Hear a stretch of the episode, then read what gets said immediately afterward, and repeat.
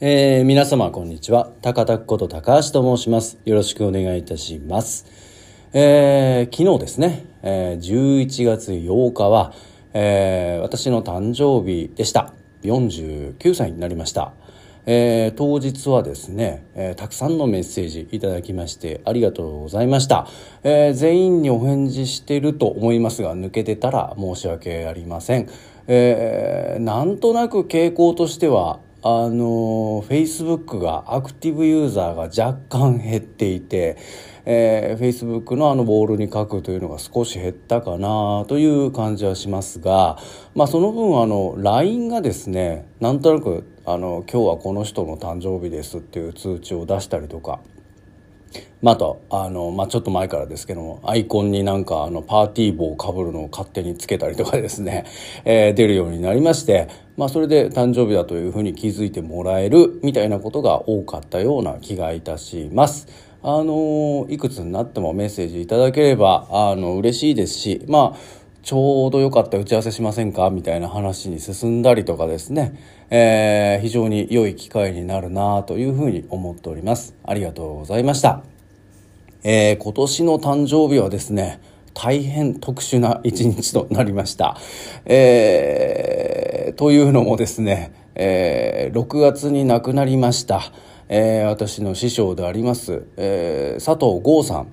がですね、え、涼しくなったら、えー、お別れ会をやりますというお話はいただいてたんですが、えー、1ヶ月ぐらい前ですかね、えー、日程が決まりましたと、11月8日ですという話をいただきまして、えー、なんで自分の誕生日に郷さんお別れ会なのと思ったりもしたんですけれども。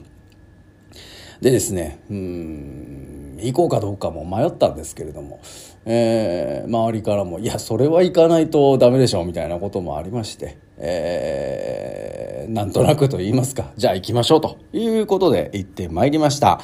えー、郷さんのですね、えー、追悼のことだったり、えー、そういうお話は、6月26日にですね、えー、第126回として、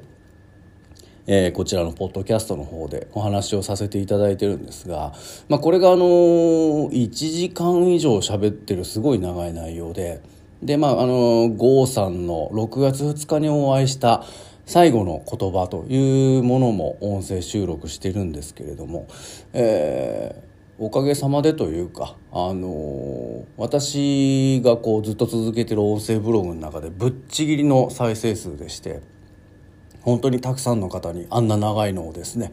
聞いていただいてるんだなということを思っております。えー、興味のある方あもう一回聞こうという方は、第126回をですね、え、ご参照ください。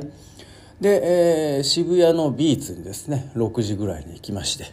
えー、入り口でうちの社員とあとあれですね、えー、ナタリーミュージックマシーンの拓也君と、えー、お会いしました。でですね中に入りまして受付を済ませて受付でもあの郷さんの会社の方々あの社員の方々だった方とですね、え久々にお話をしましたあの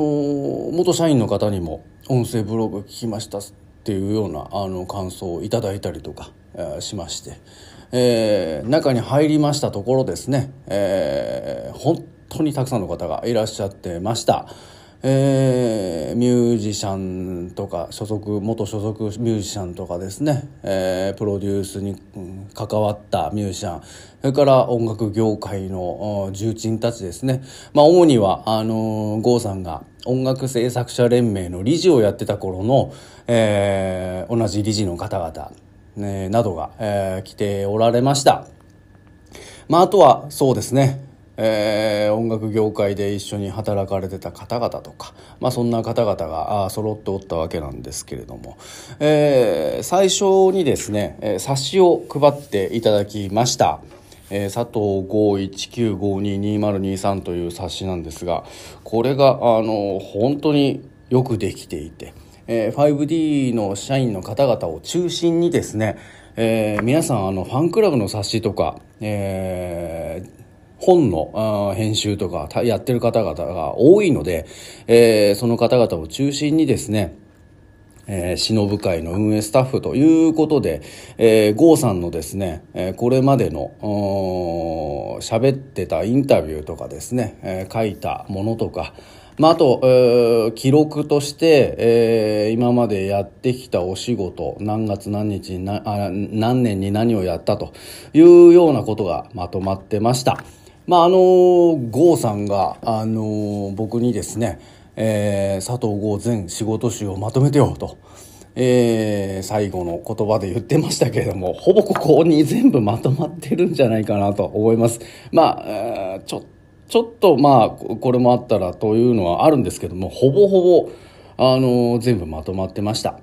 そうですねだからあの何年にこういうお仕事されたというのはもうこれを見れば全部わかる状況なのでまあ私としてはこの頃こういう話をしてたとか、うん、こういう思いがあってやってるんだよと本人が言ってたというような話を、まあ、あの今後はしていこうかなというふうに思っております。でですね、えー、式次第ということで、まああのまあ、誰が何を言ったっていうのはちょっと、まあ、あのこの中では言わないようにしておきますけれども、えー、献杯がありましてで、えー、全員で献花をいたしました。で、えー、会場に来ているですね、えー、アーティストの皆様から、えー、いろんなお話をいただきましてでその後は、えー、会場に来られなかった、えー、関係者とかミュージシャンのビデオメッセージというものがありました。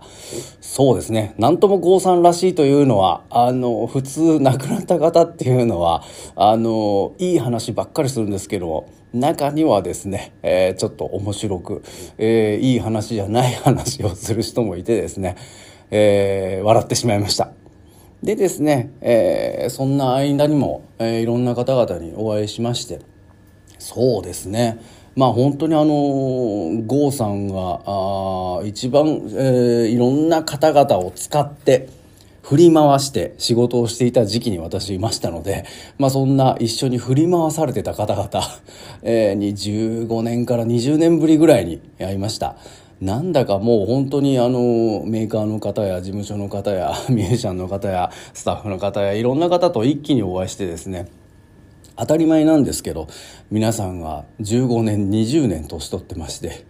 なんだかですね、えー、2000年から2005年ぐらいの集合写真を撮ってでそれをあの AI 加工で一気に15年20年みんな年取らせたみたいな感じでして まあ当たり前なんですけど髪薄くなったり白髪になったりシワだらけになってたりとかですね。まあいい意味であの年を経たなというのが分かりまして。でなんか当時揉めてた人とかもですねすっかり丸くなってたりとか、えー、いつぞやわみたいな話もしてですね。なんかすごく、あの、年を感じてしまいましたね。だけどなんかそれがすごく、あの、あたか、暖かかったし、面白かったしで、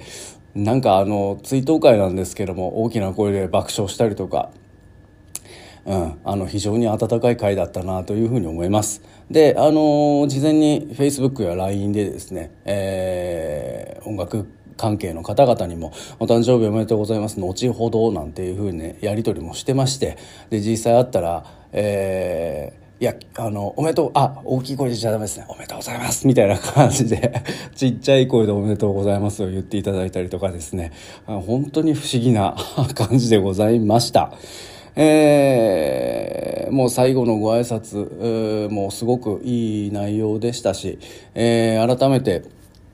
郷さんという人をですね、本当みんな、あのしょうがねえなと思いながら慕ってたし、あのなんでしょうね、いろいろみんな振り回されてたし、いい思い出も、そうじゃない思い出も、本当に皆さんお持ちなんだな、というのを改めて知って、うん、なんかとっても良かったですね。まあ、あの、私常日頃から言ってるんですけれども、亡くなった方っていうのは、あの体がなくなった後は、えー、それぞれの生きている人たちの心の中で生き続けると思っておりますだからまあこうしてあの追悼会みたいなものはもうその最たるものなんですけれどもまあその後もですね例えば南海忌とかあたまにこういったあの忍ぶ会みたいなものをやることでまあいつまでも未練たらしくとかあんまり法事やってると坊主だけが儲かるとかまあいろんなこと言う人いますけど私はやった方がいいというふうに思ってます。でそこで、あのいろんなエピソードを話したり誰も知らなかった話とか笑い話でも何でもいいんですけれどもしたところであのその人たちの中で亡くなった人の思いとかあそういったものがさらに強く輝くというふうに信じてます。なのでまあ当たり前なんですけれども昨日の会場ではもう皆さんが、まあ、郷さんにまつわる話をされていたので、えー、なんとなく郷さんの気配というものは感じておりましたしまああのー、前回前回というか126回で話しましたけどたくさん人を集めると郷さん嬉しくなっちゃうので、えー、多分ニコニコされてたと思いますしあのそうだよこの人たちで何かやればすごい世の中変えられるよみたいな、えー、とんでもないことを言い出しかねないななんて思いながら、えー、やっておりました。えー、まあ本当に郷さん改めてなんですけれどもいろんな人の挨拶を踏まえてですね、えー、根拠のある思いつきそれから革新的な場当たりさらには影響力のある無責任というようなあキャッチコピーをなんとなく私の中で思いつきました。あのー、郷さんが好きだったバンドで例えればクレイジーキャッツのようなバンドだバンドというか方だったんじゃないかなというふうに思います、えー、これを聞いてニヤッとした人はおそらく佐藤剛のファンなんだと思います、えー、共感いただけたら幸いでございます。えー、まあそんなこんなでなんで自分の誕生日に郷さんこんなことやるんすかとなんか意味あるんですかと、えー、言ったら当たり前であるに決まってるじゃないみたいなことを言い出しかねないなと思いながら、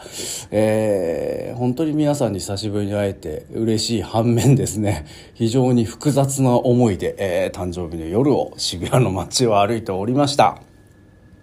まあこんなことがあっても面白いかもしれないですね。